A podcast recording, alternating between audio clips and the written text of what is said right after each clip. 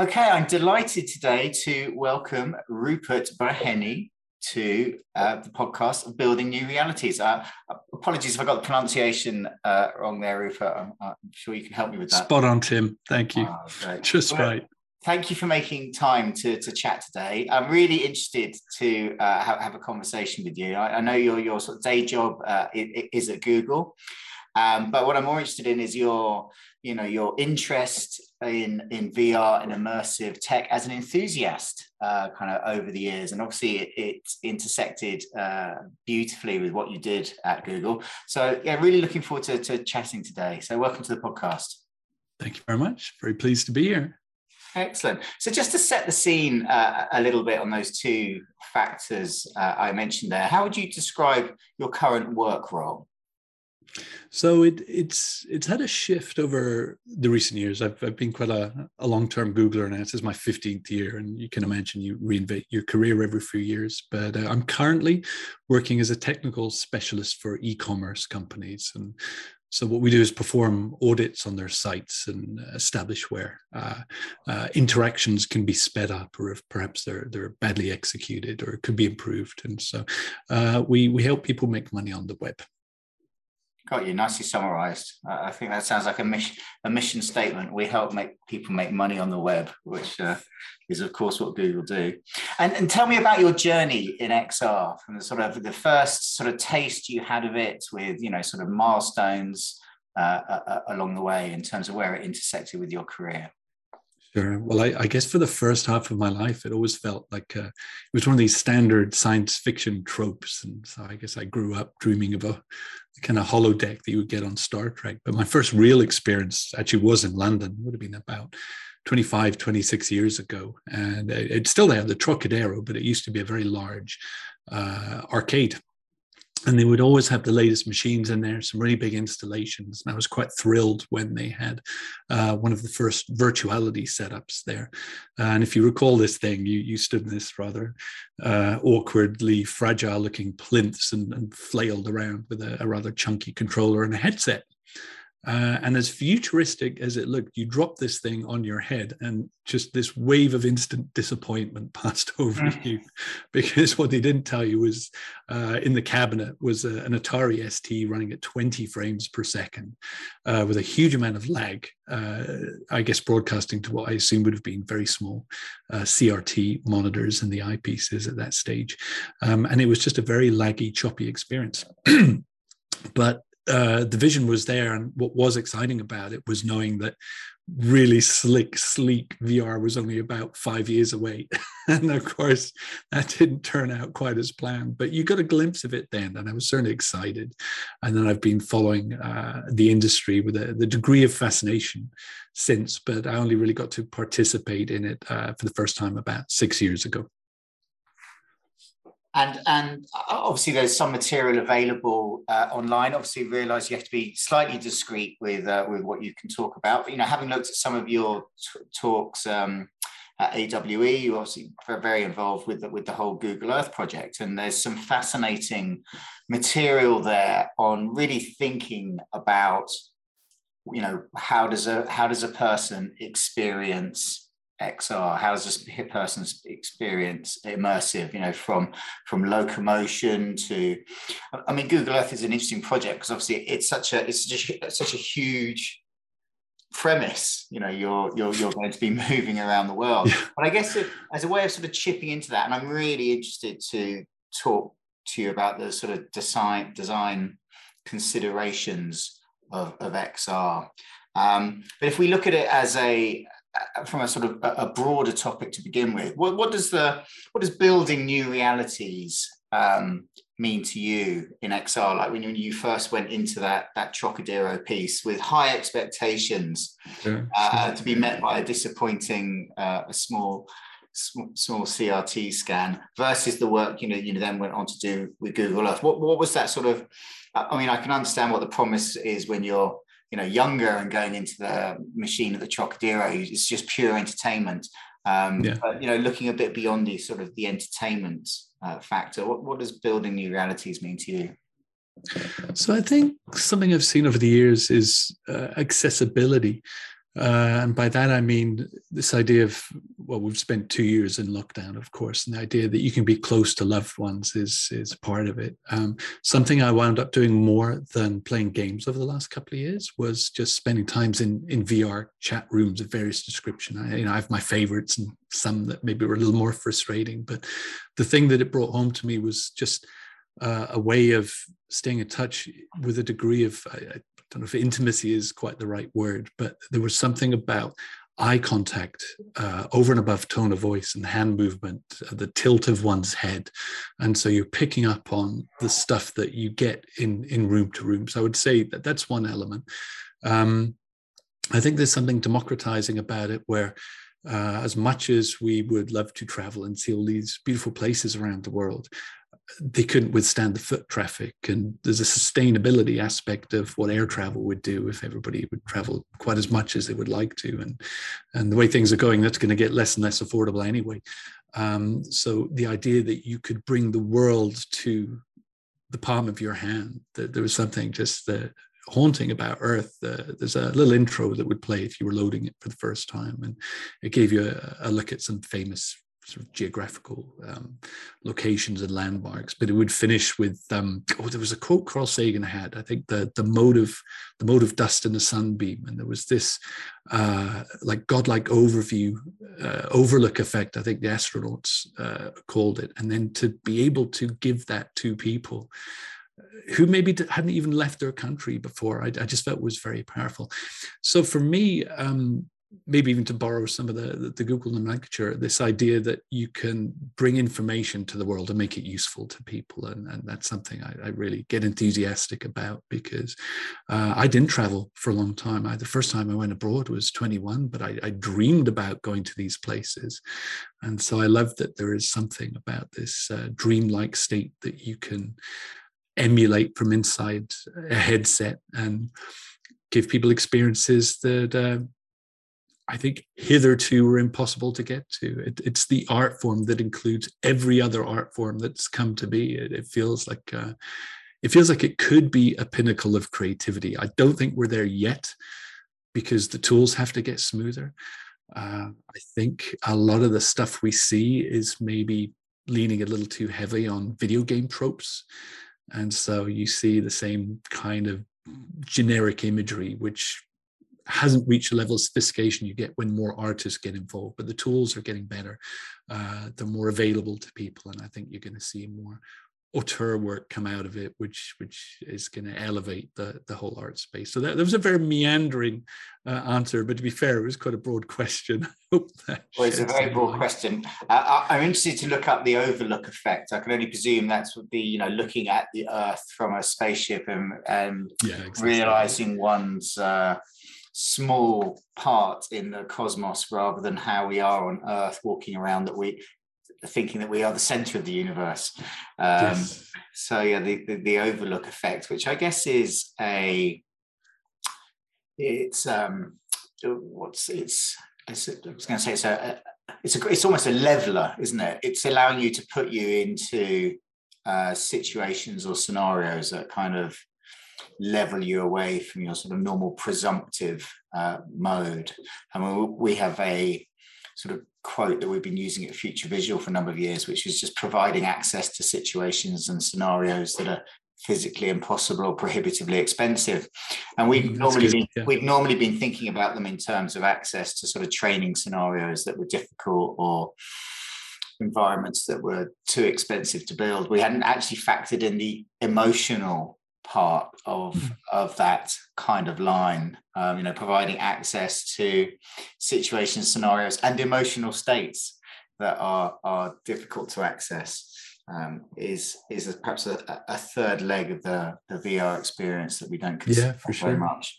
And Actually, if, if I may, just on the accessibility, there was, there's a great uh, case study. I, I, worked a little bit with a, a team here. I, I, live in Zurich, Switzerland, and uh, they have some pretty sophisticated old age care facilities. I, I, think they want to make sure they're not just sort of putting people in a box until they die. They, are pretty serious about, um, I guess you could call it habitat enrichment. And uh, a friend of mine had put together this project where they wanted to bring old and young together and so what they did was they took these school kids and they would go and meet older people that maybe didn't have grandchildren of their own or were living far away from them. And then they shared some stories back and forth. And something that the, the Swiss have is uh, everybody has an ancestral mountain that they had people living in a tiny village on the top of some dirt path somewhere. And so what would happen was the uh, the kids would go out with 360 cameras take imagery from these places uh, or, or, or, places that, uh, you know, when you're 70, 80, you're not going to be hiking up these same trails anymore, but they would capture these images, bring them back, and then use them as a conversation starter. And tears were shed. You could imagine that these old people that had assumed they were never going to see these places mm. again have that opportunity to experience. As you say, it's so, so much prohibitively expensive, but limited by their mobility and, uh, I mean, their health and the idea that I think this is a, a generation that uh, old age homes are going to get a lot more interesting with the advent of VR. So I'm quite enthusiastic about that mm, too. Mm-hmm. Yeah, it does seem a, a, natural fit. At the other end of the scale, I remember last year we um, we went into a, a version of Shangri La, which is a club area oh, wow. at Glastonbury. Okay. Yeah. Uh, and it's this it's this it's this field in Glastonbury that's qu- quite sort of notorious. Um, it basically comes on when everything else closes down. So 2 a.m. is like opening hours, uh, and you know it'll go through to 10 in the morning. Um, but obviously, you know, you go into Shangri La and you'd have these kind of peak experiences, and it would all be amazing.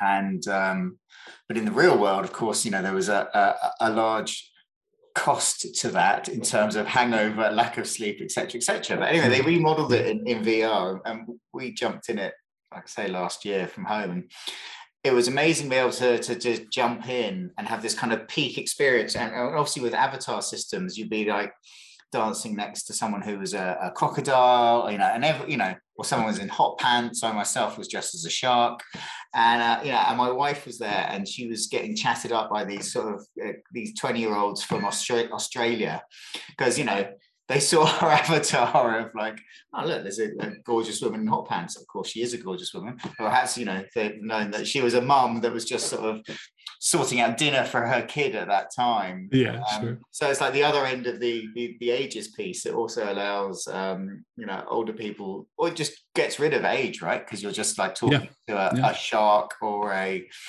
you know whatever it is, someone in hot pants. Um, yeah. So yeah, I think that age element is is really interesting as well. So, and what areas of XR design do you think are often overlooked? Could not be considered enough, need a bit more uh, thorough research, or you know, just have have have have a lot that can be pulled out of them. Like they seem quite small, but actually there's a, there's a lot of impact. Sure. Um, so one thing that stands out for me, and it's something I, I took quite seriously early on, because seeing people's resistance to virtual reality. I had a great enthusiasm for it. And so I didn't mind cables and tripping over chairs and all sorts of stuff. But um, when I was starting to give demos about five or six years ago, I was seeing uh, a degree of uh, reserve because it was intimidating to people that maybe didn't feel they had, um, they felt they were doing it wrong. And that's not the impression you want to give people. And so I, I would say that the experience for me, I, okay, so I, I, six years ago I built uh, I one of Google's first uh, proper VR labs. It was a first dedicated room, and I, I was very lucky. Our facilities team just said, "Okay, money no object. What would you do? And i made this crazy list and they said yes to a lot more of it than i expected they would. So we created an environment that had the it was sound padded it was very private nobody was kind of watching you while you were exploring these places. So it felt very sort of uh, secure if you like. I think there's a huge vulnerability when somebody puts something on their head. And then if you give them two controllers they maybe haven't had a chance to really look at and spend time with just in the real world all of a sudden this virtual object is in your hand and if you're not a gamer it's incredibly intimidating mm-hmm. uh, and so i found that people would be willing uh, i think one of the beauties about cardboard was you could hold it to your face with one hand take it away from your face and go back and forth to the real world uh, very comfortably so you didn't feel you were um, in a in a threatening place. And the more straps and bundles and cables and headphones you put on somebody's head, I think it's very unsettling. so when people talk about the, the experience design in VR, I would like them to think about uh, how it starts from the beginning. Because if you're giving demos, the head straps might be wrong, uh, the audio levels might be off. You don't know if somebody set up the Guardian correctly or not. So all of these little fiddly things uh, so one of the things I like about the the Quest is this uh, memory for places it, it's created. So you scan something once, uh, and then then it's there. But just all of that little fiddly stuff that you forget when you're testing, people have to go through. Uh, and and the the pet peeve for me, I think, is just the myriad of buttons that that people have to use over and above trying to learn a, a, new locomotion scheme in the experience you're trying to give them potentially. Uh, so I, I, would say UX generally, uh, both in terms of uh, the physical hardware and trying to use as, as few inputs as you can and concentrate more on the stuff that we we know instinctively how to use. Uh, there was stuff on the Vive which I loved. There was uh, one of my favorite experiences was Vesper Peak, and there was some sticks and a little robot dog, and you could bend over and pick up a stick. Nobody told you how to do it. It just came very naturally because they'd mapped the the motion to it very very well. So there was no instructions when you load it. You just dropped straight in it, and you understood how it worked very very quickly. Uh, and I see a lot of um, experiences where there's just pages of instructions come up, and you feel you're taking an exam, and then you're in, and you feel like you're performing very badly. Uh, where you look at something, I guess, like Beat Saber, where very quickly um, the game is the instruction. It, it's pretty clear what you're supposed to do, and the the interaction is not you filling around with tiny button presses. It's just these big gestures that come to you naturally because you've been using your body for 10, 20, 50 years in a way you haven't been using a gaming controller if you're a random person in the population. So I would encourage people to not just test it with their video game literate friends, uh, take a step back, get somebody who's never used this before, and then observe them through the whole experience from putting on a headset, getting the straps right, as I say, uh, and then just seeing how comfortable they feel, looking at where the pain points are, and then trying to remove that because any item of friction you have, I mean, we see this with websites. Uh, I mean, a slow website, you're adding friction to it. And if it's enough, it just it generates heat and is painful. And so um, you, you just want to streamline and you get more people spending longer and you have a bigger impact with those people. So that's yeah, the plan. Concentrate in the UX. Yeah, yeah. I think that's a really interesting point. You, that phrase you've made, the game is the instruction. And it is you know, is that given enough priority? You know, it's very easy for us to default to, you know, coming up with UX and, and menu systems and not thinking more about it, it, it occurring within the scene. Um, you know, your example of picking up a stick and throwing it for a dog is that's because what we intuitively do. You know, one of the R and D pieces we're doing at the moment is is the difference between sitting and standing because we're building uh, fan experiences for watching uh, esports or traditional sports. You know, at, at some point you'll be standing because it's like, yeah, it's really exciting what's going on, uh, but then there'll be a bunch of boring times as well, and and and you'll be yeah. sitting. But just the impact like standing or sitting has, and and, and being able to to to either marry them up, so you know, when I'm in an experience and I just sit down because I'm waiting for stuff to happen. Yeah. What will happen in in the world is that I'm suddenly at hip height, yes. and, and everyone else is still at head height. Um, yeah. And you know, once you've detected that user has gone from you know six, approximately six foot to three foot, at that point, do you immediately place them on a virtual seat, but raise them back up to you know, kind of five foot height because you know that's that's yeah. how the, how they would appear. Uh, and I find it is quite disconcerting when you're in, in an environment and you know a bunch of people are just sitting around because um, you feel like, oh, they're, they're, they've perhaps ducked out. They're not as involved. Um, you know, you're picking up on a bit of that, that body language mm. because you're like, oh, they're not as involved. They're sitting down. So yeah, really, I mean, it, it, it's such a small thing, like the difference between, or, or we take it, it's a huge thing that we take for granted, you know, the difference in impact between uh, being seated and standing, but it just has a huge impact and huge, huge ramifications.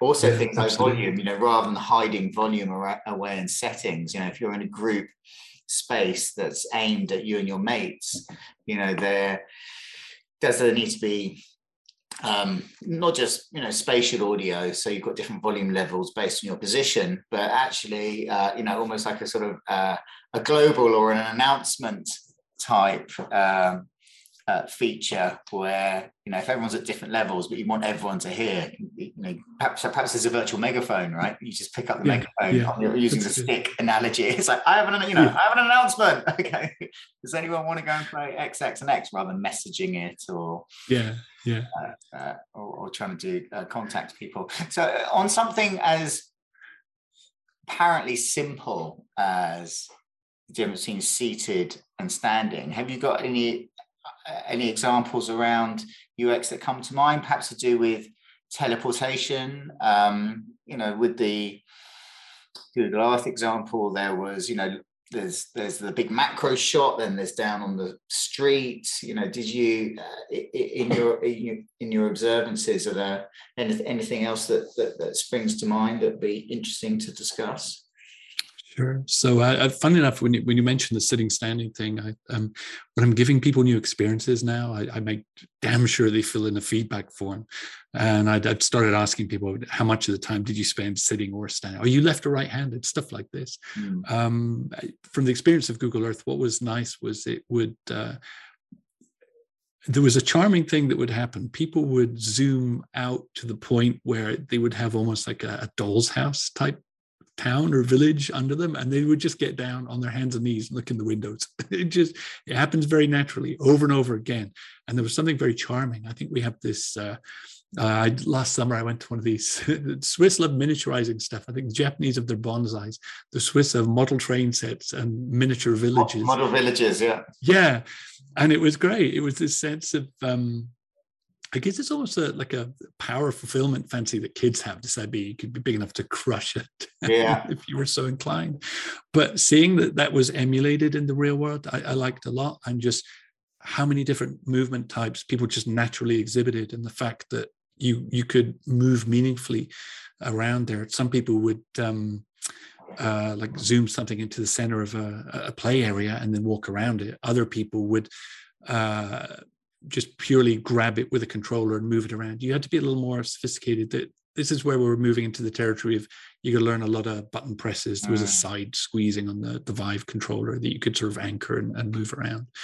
But it was it was nice to see that. Um, one of the ones I felt had the most inventive movement types. Um, oh, this is embarrassing. I, I can't remember the name of the game, but it was something conspiracy, something like this. Um, it was almost like a Mission Impossible type scenario where you was it, it wasn't the um, diplomacy, unseen diplomacy. Was okay. Could be. Well, the, the deal was it, it, replicated that thing in the movies where there was a screwdriver you could pick up, you could crouch down, take the grill off a ventilation duct, and then crawl your way down a passageway and sneak into another room and it was it was so silly and childlike and fun and exciting mm. and it mm. would uh, it, it, kind of would generate these uh, scenes and align them to the volume you were in and so you would it would bump up against the wall of the space if you had one and you could just you, you could feel like you were stuck in this vent now you weren't you were in a completely open room but it, it was just this accentuation of bringing out the natural playfulness what you would do in that scenario and then actually using the the surrounding way not in a way to sort of um, i think a lot of times there's that little mental model you keep of your surroundings that takes yeah. you out of the experience this almost harnessed that that feeling of bumping up against your surroundings and used it to accentuate the feeling in the game and it was something i really admired about it um, i really wish i could remember the name but it was one of my first really favorite like oh this is good. They're, they're really playful about the inputs before everything was button, button, button. But yeah, that was a good one. Well, we'll try and find the name of it and we'll put it in the notes. Yeah, please. I'll find it for you and, and send it because it was it was a great app. I really loved it. Excellent. And and yeah, just in the sort of the spirit of uh, feedback and uh, getting people's post experience uh, thoughts, what does what does digital anthropology mean to you, and how do you sort of explore it and use it?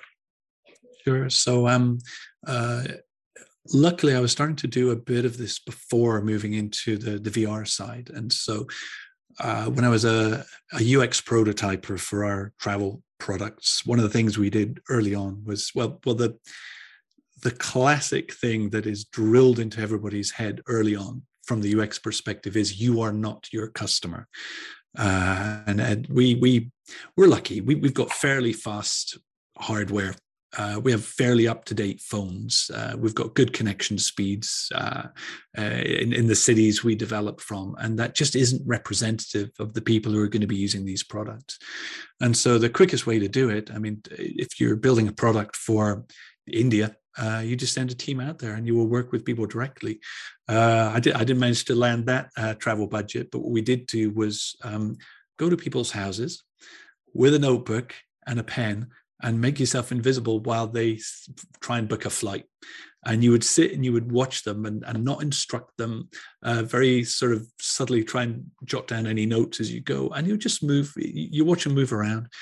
Something they'll research on a phone, then they'll move to a laptop, then they'll pick up a book, then they'll take a break, make a cup of tea, and they'll come back. And you get this holistic picture of uh, stuff that you don't get from analytics. It's that whole experience of uh, uh, the intent being there, the various processes. And it was frustrating sometimes because they would be copying something to a completely different app to share it in a way that they could have done it in product, but that wasn't a failure on their part. It was something that was wrong with us because people maybe didn't make the connections sometime.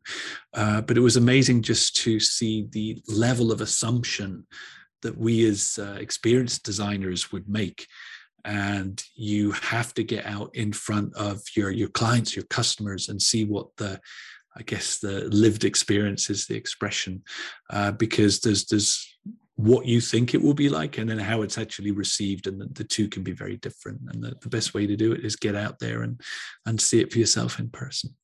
Mm, interesting. And would you say that understanding how a customer interacts with your product is your sort of your aspiration for the field you work in? Is that would you say that's sort of the, the driving force? Uh, or what other aspirations would you have for your field? It, it's a big part of it. Um, I, I, do bit um, in, in, my kind of out, outside hours i do a bit of spare time uh, advising startups. Now I, I, kind of get that startup energy from, from this and i like the mentoring aspect. But uh, one thing i think you'll see and I say this with love because I come from this side of the divide myself. I, you know, I'm an, I'm an engineer, but there is something that engineers kind of do, which is fall in love with how they make something work, and then they spend all this time telling somebody how it works. And your your clients your customers they don't really care uh, don't don't try and look clever in front of them just tell them how it's going to help them. And so i think putting yourself in this mindset of all right from their perspective what do they see? You you think they're seeing this incredibly sophisticated rendering pipeline and they don't. They see the bad button placement uh, or a bad word choice that makes them not realize this is the button you click to to launch the experience. Just silly stuff like that.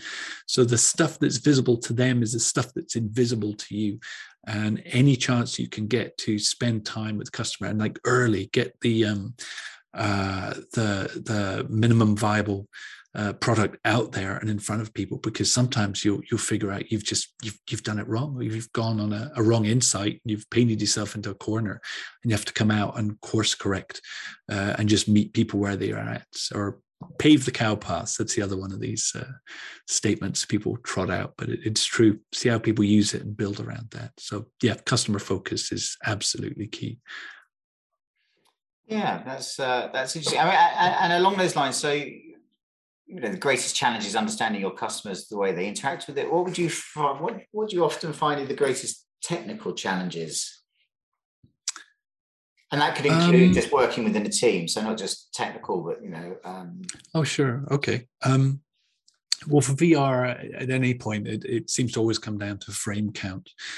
And one of the decisions actually that was taken very early on it was our our pole star as they say for earth was no negotiation it has to hit 90 frames per second.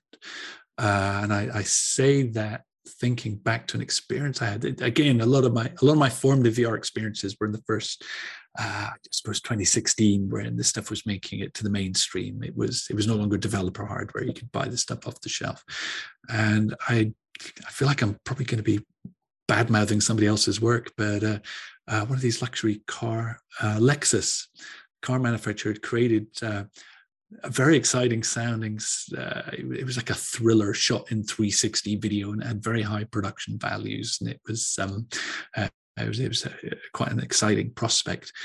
But because it was pre-rendered 360 video with a lot of special effects in it and like post post filming effects, uh, it didn't matter because you were stuck in this place that didn't respect your six degrees of freedom and if, if you have a light stomach like I do, and at least half of your testing team should have, you realize that you watch this five minute clip, feel a bit sick at the end of it, and then the sales pitch for the car was to put you in the front seat of this thing where you're supposed to admire the walnut dashboard and all you felt was physically sick and you had this visceral revulsion of what you're looking at because the last thing you want to do is be cooped up in a car and you have to mm. run out from it so there was this idea that um, yeah, that that I think is a key focus. I think I forgot the question. Could you restate the question? Yeah. try and bring it back around again. Yeah, because because we talked about sort of aspirations for for the field, which was around uh, you know user. X and understanding how you the technical. And then moved on to technical. Yeah. Yeah, yeah, yeah. Uh, so the technical thing, I more than anything else, um, always sacrifice polygon count uh, for frames per second. I mean, that's true of stuff you might be building for the web. Uh, I there was there was one copy I was advising, and I was slightly alarmed to find out that the they were launching 3D models to the screen. They were they were buying these things off uh, TurboSquid, one of the one of these uh, libraries, and they were buying 30,000 polygon models because they were thinking like, hey, we're getting a great deal. This is a really high res model. Yeah. And then putting it on screen about 200 pixels by 100 pixels, like you've got more polygons than pixels. That can't be right. And so from the get go, I'd always suggest, I mean, all right, a good example of that, a couple of my favorite experiences, and, and they took a slightly different appropriate, uh, different approach for both. And I'd, if you don't know these, I would recommend you try them both. Um, first off, Superhot VR first off, I, I, cannot believe that was not seen as a VR game from the get go. I believe it was uh, like a standalone third person, well, first person shooter or just on a regular uh, uh, desktop computer, but it comes into its own in VR. But for those that haven't seen it, it has this very um, stylish rendering. Everything's in black and white with red, and they make a, a merit of this incredibly low polygon count because it's just part of the visual style that this game has. And it plays with this uh, real world, virtual world uh, element that you switch between in, in interesting ways. Um, and they've got no problem hitting the the frame count, and the frame count is very. You have to do a lot of physical contortions, and so you want it to be smooth. You can have no glitching there, and I think they did it beautifully. Uh, and the other one was Red Matter, which I think also was the same. I think there was a non VR version, but the VR version on the Quest uh, again, not not particularly high resolution assets. The the polygons are pretty clunky. It's like you know, I'm going to say PlayStation Two, but the materials are astounding. Yeah, looks, I don't know. Looks great though. You know the one? Looks, oh, uh, amazing. Yeah, yeah. yeah, so I, am in a lift. I always enjoyed going in the lift, which doubles as a loading screen because you could just look up at the plate glass, look at the fingerprints and scratches, yeah. and they tell the story. They they give you a sense of the age and the unkempt nature of this abandoned facility that you've gone mm. into. But it just looks real in a way you're getting very inexpensively in terms of CPU power. Mm. Uh, you have a torch that's constantly reflecting uh, various levels of different elements, and so just the the physics felt in a very high resolution, uh, this sort of impressionistic sense. In a way, I don't care if the wheel you turn is octagonal. I'm okay with that. But the fact mm. that the light glints off it in just the right way, I, I thought was very thrilling. So yeah, th- there are inventive ways that keep you in the game world, mm. uh, but they're the the right um, compromises to make to keep the frame rate high. That that's the key for me. Yeah, I'd have to concur on Red Matter. It's a it's a, a masterclass in in in the art and atmospherics. It, it looks wonderful. a good story too. It's very cleverly done. I like it. Um, so going on to the uh, the word du jour, what does that what does the metaverse mean to you? It, it's the kind of thing that whenever it's discussed, they, they always seem to have this requirement to define it. And so I, I suppose the technical thing is it's it's an online, collaborative, persistent, possibly commercially enabled uh, uh, online space. Um, I don't believe it has to be in VR. I, I, mm-hmm. Second Life, you could argue, is one of them. Roblox, certainly, Minecraft. Um, At this point, though, I think there's a lot of smoke and mirrors. I think it's the the phrase has become devalued to the point where it's it's the thing that everybody puts into their LinkedIn bio at the moment to attempt to hustle a new gig. I, I anybody that can tell you what it is, I don't I, would not hire that person because they'd be lying. I think they're a huckster. Um, I'm enthusiastic about it, but I think we're we don't know what it's going to be like for another five to 10 years. Um, I think my observation on it is simply spend time in something like Decentraland, which feels like the, the leading one uh, at the moment. And I can't get that running at any decent rate on a on a MacBook, decent MacBook without a GPU. It just it chugs along, and so the frustration is seeing it as a, a step back from video games. Um, it's it's a lot of it feels like a money grab. People are dropping it into their marketing pitches, and what they're really talking about is, "Hey, it's 3D, and maybe it's on the web." So I'm, I'm a little, a little cynical, skeptical. Let me put it that way. Ask me again in five years, I might have a better idea. Uh, but I like that we're talking about it. I mean, I, I read Snow Crash, of course, um, and so I'm, I'm enthusiastic about where we could go with this. But I'm also conscious of um, how susceptible we are to having our dopamine manipulated. The shining, yeah. I mean, oh, goodness. interesting there that you, two things. So you referenced uh, Decentraland and said, you know, on the web. Do you think it, uh, a function of, of, a metaverse is that it has to be uh, browser accessible, or does it being requiring a native app exclude it? From. Um, so the the beauty of uh, I mean the work that Tim Berners Lee did, of course, was the I mean the concept of hyperlinks and the idea that you could navigate on uh, like an, an open platform that was available to everybody at the same time. I think is is super important. Um, how you would go from a gathering in Fortnite to one in the sandbox or something, I, I don't quite know. Um, I, ironically, I, I, feel the glue is going to be the avatars. I think that becomes a common point that you mm. can transition and these take different forms depending where you are, but your your core identity comes with it. And so, yeah, I, I like this idea that they are interoperable, and you have this idea of a hub that you can jump through a portal into somebody else's experience, which you're maybe ideally preloading. I don't think they all have to exist on the on the same back end or infrastructure, but uh, if, if, if it can bring the best parts of the web, which is this, well, decentralization uh, and the ability that anybody can create these uh, spaces, uh, and we don't get too heavily caught up with the, um, I guess, artificial scarcity where we, you know, we love to put a velvet rope around things and things get expensive to buy your way into. And I feel a lot of these experiences are, kind of treading that path because it's it's a quick way potentially to monetize them. Um, I think the danger is we monetize them too fast and they just become um, unsavory. I mean, whatever you might think of Facebook, I think one of the things it did quite well was it was a long time before they had uh, adverts on it, and mm. so it, it, had a bit of time where it could figure out what it was, and it was mm. well funded in, in the run up to that. Now, maybe people are ambivalent about what it's become, but it, it allowed people to to get to grips with it, and the fact that they had that ongoing uh, access to money. Uh, actually, an example I, I all right, everything just seems like another it's like a kicking off point for another anecdote. Um, I, for, for any Brits out there, you may remember, and I want to say this is maybe like 15 years ago, Friends Reunited which was this plucky little uh, UK get in contact with your friends from school kind of a deal. But they had this thing where you could put a profile together, but it would cost you five pounds to, mm. uh, I think, receive messages from people you hadn't seen for in a while, which I paid. I was happy to pay it, and uh, there, there, wasn't a lot of advertising on it, but.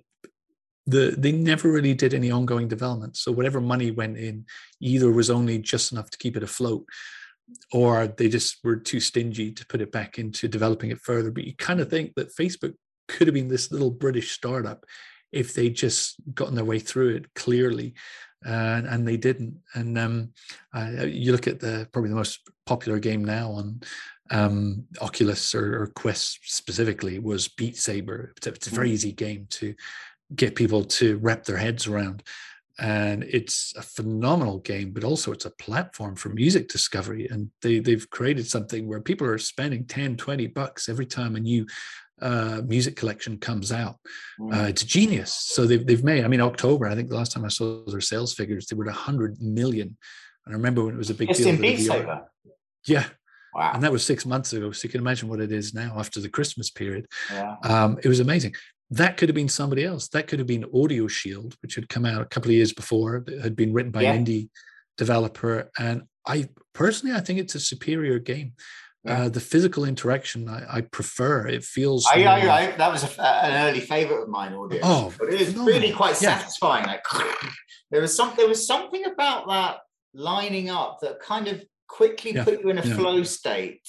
Yes. And then quickly yes. took you out. And yeah, in terms of sort of neurological programming or fast neurological state change there's something really yeah. interesting. That's probably another you know a, a, whole another podcast but oh for sure. in terms of that building new reality and the, and the neurology of it uh, in in a playable you i mean yes it was fun but it, it definitely um, got the dopamine and and the chemicals and the, and, the, sure, and the physicality sure. all lining up in, in a very good way because you know it was almost like doing a sort of you know like a some kind of you know, sort of chi type exercise yeah because, because you had yes. this this thing to do you were yeah. you were engaged and concentrated enough that it's it's all you were doing so yeah audio yeah. It, yeah.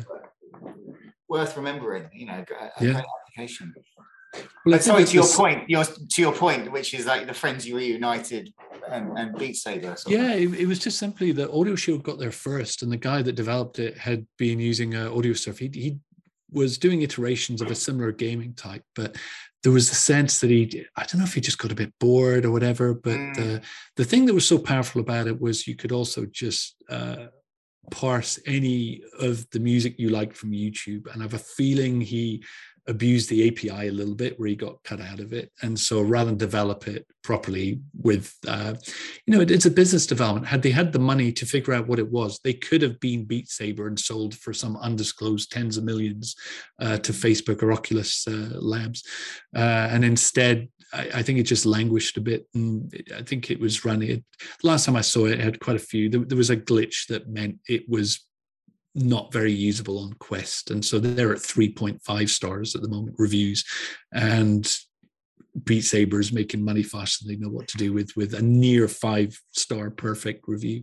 So it's this sense of if, if you don't see the user feedback, if you don't address um, the friction points, like I say, that customers will tell you about, they were repeatedly telling the developer in the comments section that I didn't see addressed. It's yeah, that that that could have been him, and I, and I greatly admire his work. But if you don't see it all the way through, and maybe hire some people that know about licensing and, and making sure you're listening to customers, the the CRM, customer relationship management, all that side of things, you just cede the space to somebody that does. And and Beat Saber, it's, it's a ten person team from the Czech Republic. They they've done an incredible job but I would I would take a game of Audioshield any day over Beat. I think the other element to this sounds strange, but um, Beat Saber is more violent. You're you're throwing mm. swords around. I mean, you get the appeal of it, like, hey, it's a lightsaber. Uh, but I like the sort of defensive element. You feel somehow more um, grounded. Yeah, you feel like you're, you're absor- you feel like you're absorbing them rather than just breaking them.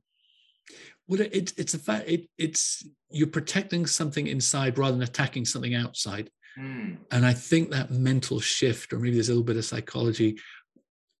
I I sort of I like that energy you bring mm. to people around like chopping stuff up externally. Mm. All right, sounds a bit uh, tree huggy, but you know what I mean. I, I, like that dynamic. I'm with you. I'm with you on it. I think this. I think yeah. this. This. This. You know, cross section of uh, of of neurology and uh, and energetic sensation. You know, all largely video game culture is blow up, chop, kill, yeah, destroy, yeah. because it's what fires. You know, it's what creates the the chemical reaction to get, get people coming back or kind of excited and, and energized and it's it's always been more difficult to tell the story of kind of integration and um, and nurturing rather than yeah, blowing, shit up. blowing shit up is, a, that, is an easy win. Yeah, exactly. Well, I think partly it was the, we're back to wish fulfillment and why um, you know, for so many years, it was seen as a domain of uh, teenage boys, where you have, I, I, would assume, the vast majority of people that play. Um, oh my goodness, what's the Nintendo one with Little Island? How can I? Animal Crossing. Mm-hmm. I have a feeling that skews quite heavily uh, female, and uh, the beauty of it is this: it's nurturing, looking at, or a lot of the video games you get. It's um, something to do where you're tidying, you're cleaning, not, not to make a sort of gender point about it, but uh, you're improving an environment mm. or you're planting things and letting them grow you're, you're nurturing uh, or uh, i just played my little universe there's an exploring mechanic there's so many mechanics that scratch an itch which i think are more um, noble if you mm. like uh, and I, I, like when games will pull that in as well because it's games you would you wouldn't mind like kids playing mm. um, not that I think there's this direct link between video game. I, I, people are smart enough to understand the distinction, but um, I think they can be wholesome in a way that a lot of them aren't. As for exactly the same, and I, I despaired a little bit early on with uh, a lot of VR stuff. It was roller coasters and zombie mm. games, mm. zombie shooters, uh, and I found both quite uncomfortable and just mm. like very stress, stress making. And I would come in and it was exciting, and I was mm. certainly engaged at the time, but I came out just feeling a bit yucky. Mm. And I think my I don't know what it is about my nervous system, but I, I, don't feel like I need to expose myself to as much of that as maybe I, I could have done when I was younger. To so, more uh, stress, to more uh, synaptic. Yeah, very stressful. Very, I, I've quite enough in everyday life. I don't need to do it for my gaming experiences too. Yeah, yeah. yeah. Um, interesting. Are you able to tell me about a project that perhaps changed your approach to your field? Is there is there a project you came along? Obviously, we you know we all learn off projects all the time, but was there one in particular that really perhaps changed the, the way you uh, did other projects? I'm I'm gonna have to say. I mean, I, know I kind of keep coming back to to Earth, but it was this sense that one of the things we saw early was people would use it almost as a storytelling prompt. And when you taught them the basics, they, they could navigate fairly quickly uh, around their hometowns and they would show you uh, their house, where they grew up, their school, their favorite holiday place, stuff like this. And it would just come flowing out of them. And so the idea that you could create something that would allow other people to tell a story, mm. uh, you would enable um, uh, the sort of participation in creating something. And I think this is one of the things that's exciting about um, uh, the metaverse, this idea of persistence and that you could plant a tree and come back and sometime later it will have grown and you feel like hmm. you've accomplished something. Hmm. Uh, I think Bullfrog Games was doing interesting stuff. Like Peter Molyneux was black and white back 20 years ago. Uh, that you're you're permitting people to have an impact. So, in a way, like a a work of art, it's it's not just you telling your audience something; it's a dialogue, and you're having um, you're, you're, you're exploring together, if you like. And this idea that you can leave messages for people in Animal Crossing. Uh, one of my favorite uh, the old PlayStation games was Okami. I don't know if you saw this, but you would you would go through this landscape and you would learn uh, really magic spells in the form of a paintbrush. You'd move this paintbrush and draw this calligraphy, and there was a specific one that would cause these um, blackened cherry trees to blossom in this very elaborate sense, and it was it was exquisite. And so somebody could come through where you'd explored and have seen how the landscape looked now as you had removed the blight and had caused this landscape to come alive. And so I, I like that aspect. So not just telling people your story, but allowing them to create a story with you, I think is quite an exciting way forward. Lovely. And what are you curious about right now? And this could be, you know, in work, out of work, you know, generally what what what what what have you got on your horizon that sort of can consistently um, piques your interest?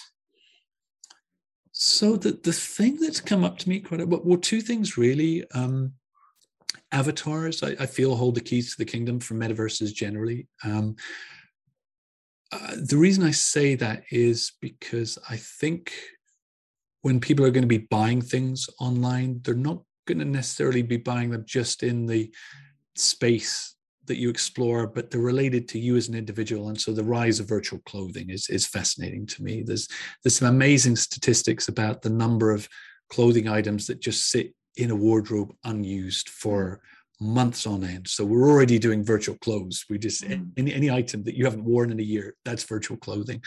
Uh, so the idea that you can buy something that affects your representation to the world in a space where we spending more and more time in. Uh, I, am fine that if we can uh, forego the, the, the use of the water and the the pollutants, the the you know all the pesticides and the dye going into groundwater and stuff. Um, so that I'm I'm quite excited about, and I think the avatar is going to be where you buy that. That that's the point of interaction, but also this idea where you can that be your one source of identity that you take between things, even if your visual representation changes between more cartoon like or whatever? So the ability to style transfer depending to the world that you're in, it is quite interesting to me. Um, and Facebook, of course, they're, they're spending a lot of money on the uh, the avatar system they have, but I think there's going to be a certain resistance from people putting their entire lives into that particular silo where um, interoperability or the ability to um, you know jump between different experiences is is going to be key. So we'll find out who people uh, trust uh, with this archive of their you know very intimate identity. Uh, so that that's going to be something happened. and, and actually uh, ready player me i did i don't mm. know if you've created an avatar yet I, they, they've been in this space for years now mm. uh, and I, I, think i like the way they've productized what they have and the fact they've spent the time working with developers for a lot of these like metaverse type uh, experiences so there's plugins where you can easily bring your well as easily as it could be but until you have it on almost an operating system level it, it's still a, a, bit of a faff um, and then the other element the, the conversations i seem to be having quite a bit are with architects. Uh, I went up to the university yesterday. I know some people in the department up there that do things in land surveying, and they have this issue where uh, if you um, architects and surveyors need to spend as much time in the actual place they will be building, and that's true if, if they're building a motorway overpass or a house or a garden shed, whatever. There's no um, good alternative to just going there and and smelling the air and and it's feeling the wind on your face and what the light looks like at a certain time of year. But you can only scale that up so much. And so uh, i think one of the bigger institutional users of, of vr in the near future is going to be uh, uh, building modeling uh, anything in the architecture engineering um, construction fields. Uh, that i think will be uh, one of the large enterprise customers for this type of technology that we have just now. I mean, I, for example, I mean, I, I bought a, a couple of houses um, from plan each time, and the idea that you sit down at a table, look at some printouts, try and envision from a you know a printed pdf of a floor plan what this place is going to look like when you walk through it is is hard to do and the idea that you can just export a, an architectural plan uh, onto a headset and actually see it at scale in stereo is, is huge mm. can i can i insert a, a shameless plug on this yes one? please do okay well I, I, I know colleague of mine back from the google earth vr days he's created something on quest which i think is absolutely astounding this is the 90 frames per second guy.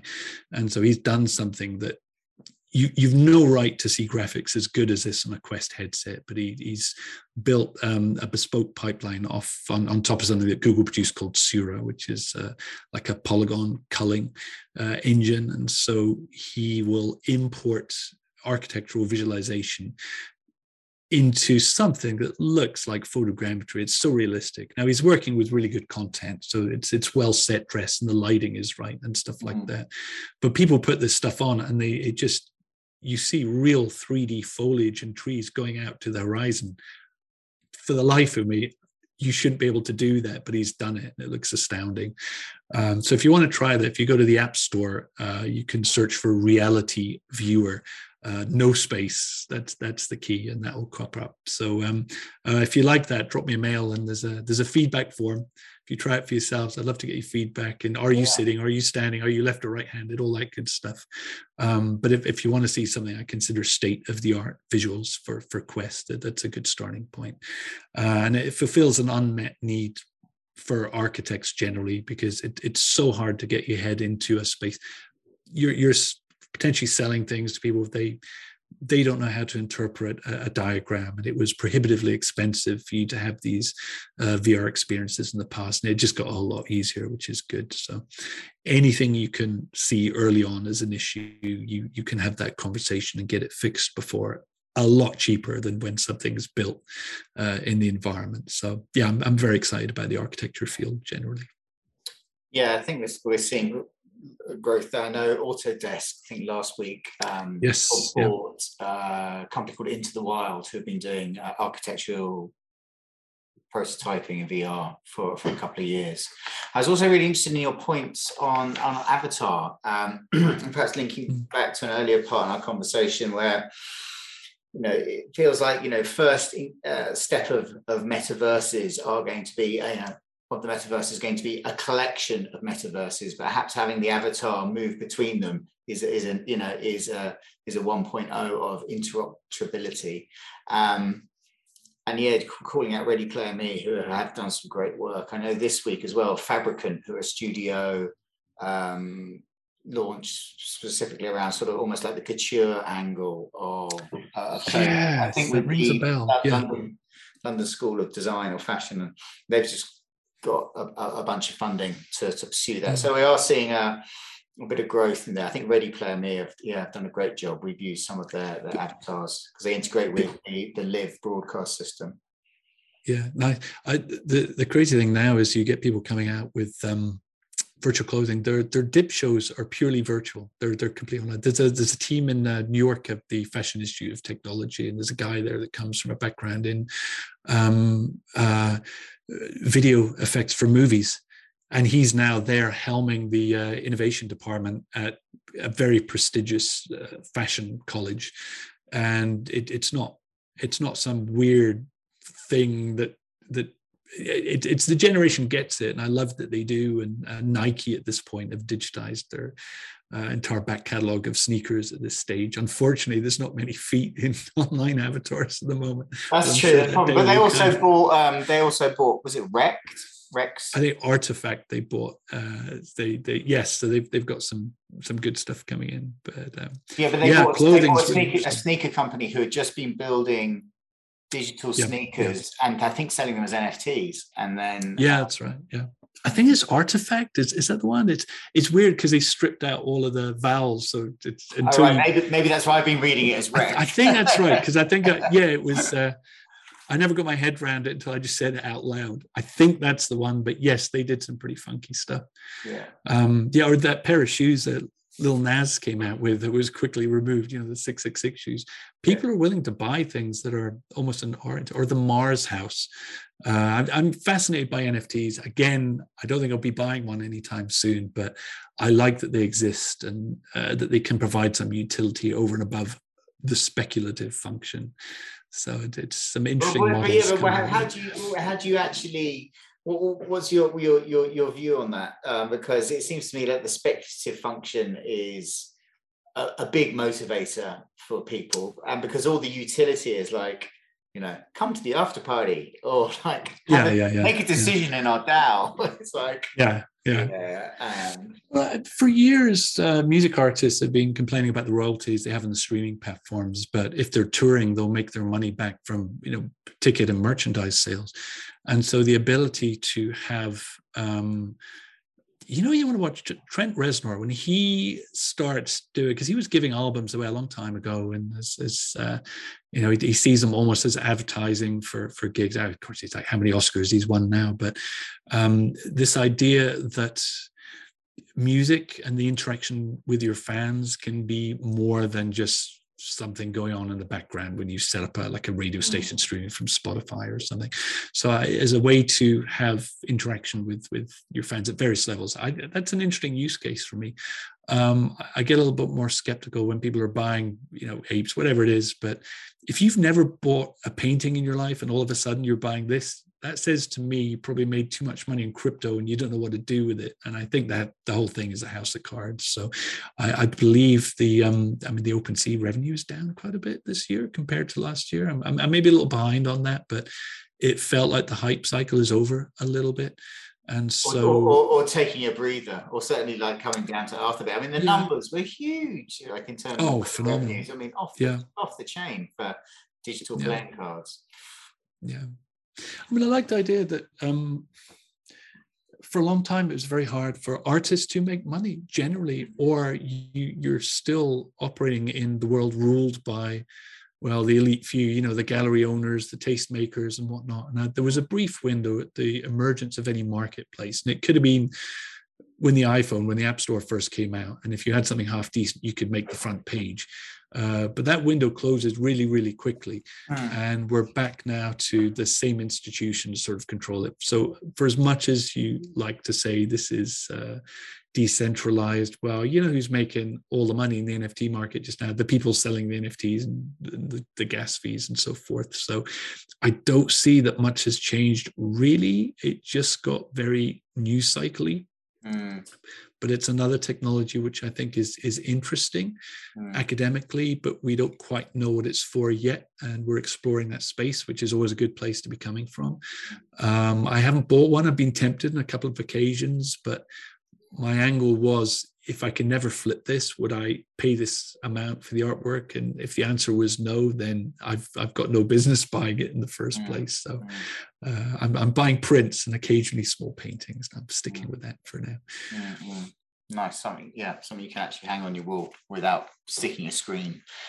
Uh, a plasma screen on your wall. All right, I mean, going slightly off uh, off script now. If you if you could have a billboard with anything on it, to help build a new reality as a message to people, what would that be?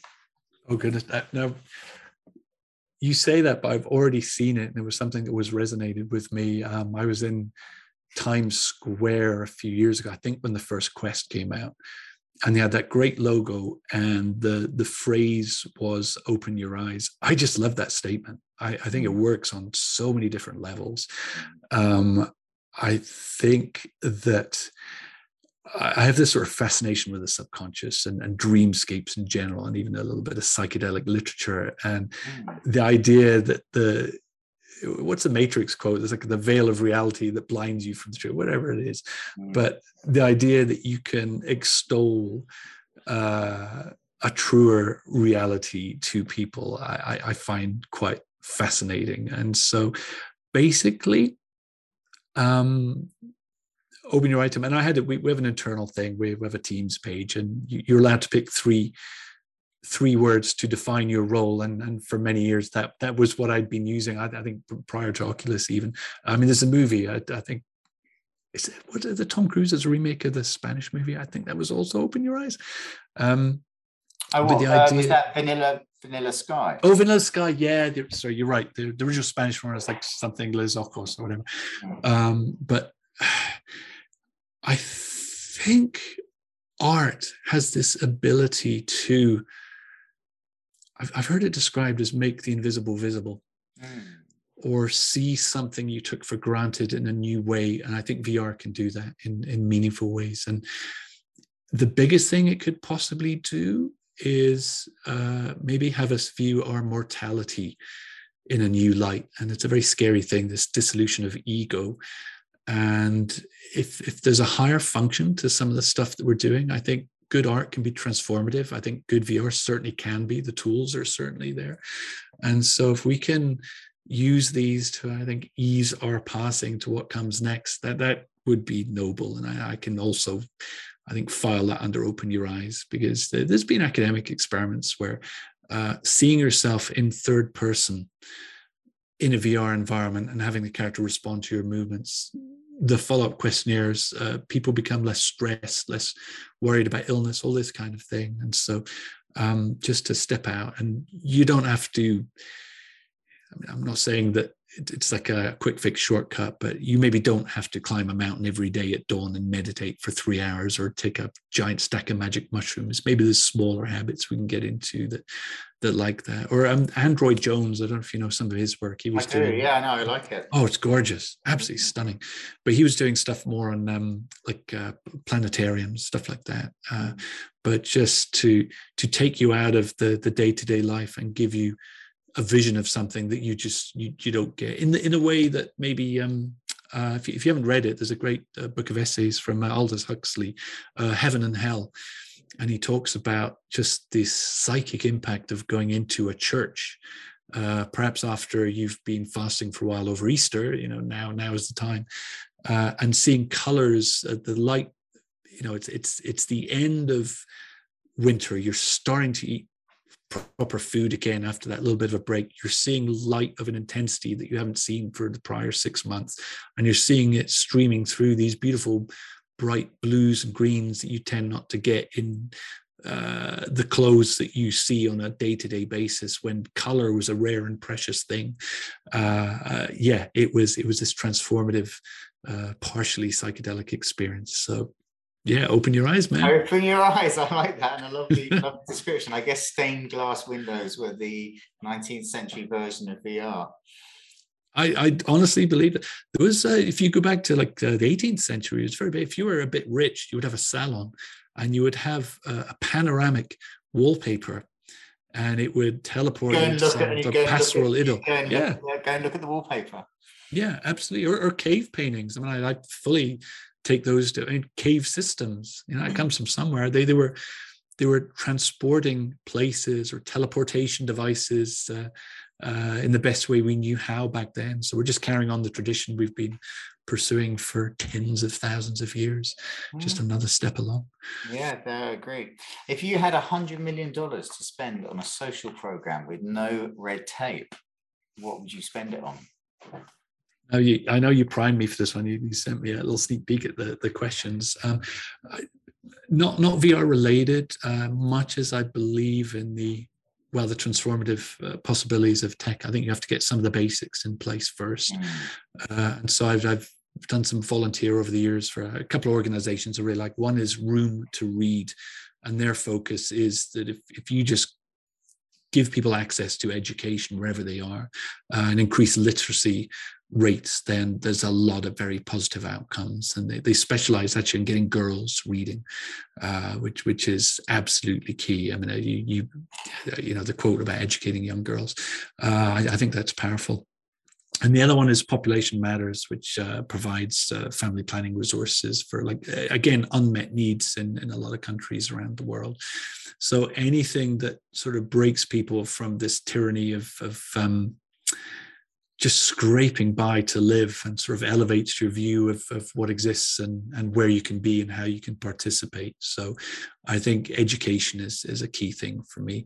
Uh, VR will be that. I mean, I, I, sort of admired the one laptop per child uh, problem, but I think even Bill Gates said, you know, it's, it's all well and good, but if you don't have clean water to drink, big What's deal. Yeah. So you got, yeah, you got to get the basics in, and I think all good things stem from from education. So there's a need for it just making sure people have the access wherever they are which is partly why you know the the, the ban on girls going to school in afghanistan is just tragic on so many yeah, levels just now. it's horrible isn't it? Numbing. And and any any particular theories that you have? Like I, there's a, a, theory i really like called uh, solomon's paradox which basically means it's, it's easier to give other people good advice than to give yourself good advice. Oh yeah. Yeah um theory i it's maybe not a theory it's more an observation it's it's um uh all right i'm going to turn this into like more of an imposter syndrome thing um everybody has it and if you don't have it you may be in the wrong place if you think you're entirely competent and you're you're in a good place you're probably not stretching yourself very much mm. so my theory as it stands would be everybody shares that sense of hmm. in, in, imposting. What was that? Being an imposter. Uh, but it's okay, and just to get comfort. It's not a theory, is it? I'd, I'd have to give that. No, but it's an observation. Thought. That's fine. I, I think yeah. you know it's. Uh, Yeah. So uh, basically, get get comfortable with. All right, here's a theory for you. I've got a good one for you. Um, I guess post Matrix and you know simulacrum and all the rest of it, it's very popular to say, is the universe a machine for inventing itself? Is it, is it ah. purely simulated? Is it inevitable that our technology will progress to the point? And a lot of people say, well, you you can't simulate uh, an entire universe. It would just uh, computationally would be too hard. How big would the machine have to be to do everything in real time? Well, if time is an illusion, then it almost doesn't matter. But you don't have to simulate a universe. You only have to simulate that sort of, you know, inch diameter nerve bundle going up into your brain. That that's all that you need to simulate a universe. So maybe we are in a simulation. Is this the is this the is this the LOD of uh, universal simulations? The, yeah, exactly. The, Lord, the level um, of detail. Yes, precisely. Because I, I don't need to simulate what's going on. I can just, just run that on some low the, level uh, in the you know, distance. Simulate the brainstem. I like it. I see the rationale. Yeah, that's that. it. Yeah, yeah. it. Brain nice. in a box. That's and, what we are. Brain and brain in a jar. That's all we are. And any, any book recommendations? You mentioned Heaven and Hell by Aldous Huxley. Yeah, it's, it's great that you mentioned Trent Reznor again. I haven't looked at what he's been doing for, for, for, quite a while actually. So he's, he's always an interesting person to look up. Not an author, but have you got any particular book recommendations that you'd like to share? Yeah, sure. I mean, the, the one I've been banging on about for a few years now. It, will soon be a Netflix series, but a three body problem, which I think most yeah. people have you know in this field have heard of. I mean, they have a VR game. I don't think it's particularly well fleshed out in the book, but as a feat of, of imagination and, and almost academic speculation, that is it's it's an it's a towering achievement. Absolutely fascinating. I haven't reread it yet. I will. Uh, I, I, think it's phenomenal. It's captured my imagination like like nothing ever has. Uh, a couple of my other favorites. Uh, Ted Chiang. he writes a series of um, quite thought-provoking sci-fi books. Uh, I forget the name of the one. There's an anthology that includes something called the Tower of Babel. Mm-hmm. Uh, that's great. I really like that. Um, I've I've been very fond of Susanna Clarke that maybe people know from um, Jonathan Strange and Mr. Norrell, which was spectacular. But if you don't want to sort of pull in 800 pages, uh, Piranesi was her latest one from a couple of years ago, and no spoilers. It kind of talks about virtual worlds in a way the worlds of the imagination which i think have something to say about uh, where we find ourselves with this technology and and the last one snow crash i know it's, it's but there's something almost a little pedantic about the vision of the street the the, the original metaverse but um, there's a book by, by dan simmons called the fall of hyperion maybe you have to read hyperion first but they have one of the most uh, breathtaking renditions of the metaverse in literature that, that I've read. Uh, the, the, visions he shares in that book, I, I, think, are astounding, and the, the denizens of the world are are quite fascinating too. So I'm, I'm very fond of those. Excellent, some great recommendations there. Well, it's been wonderful to to chat with you, Rupert. I really, really enjoyed our, our, our talk. If yeah, uh, thank uh, you for the opportunity. If, if people want to follow you, um, do, do you uh, where, where's the best place to, to see what you're up to? Um, to be honest, uh, the only social network I use anymore is, is LinkedIn. So so please, hello, say there. I'd, I'd love to collaborate. I'd love to know what's going on out there. Um, if I can't help you, I can maybe introduce you to somebody that that knows your field. So um, yeah, I'd reach out, easy to find. Um, yeah. Lovely. All right. Well, well, we'll put those details in the show notes. And yeah, thank you very much. I've really, really enjoyed it, and uh, I look forward to the next one. I think there's a topic there. I'll have to go back through, but I think there's another topic. Oh, the neurology. The neurology yeah, of, of, flow is it could be an, an interesting topic. But uh, thank you again, and have a wonderful Easter. Tim, thank you. It was, it was a great deal of fun. Really appreciate your time.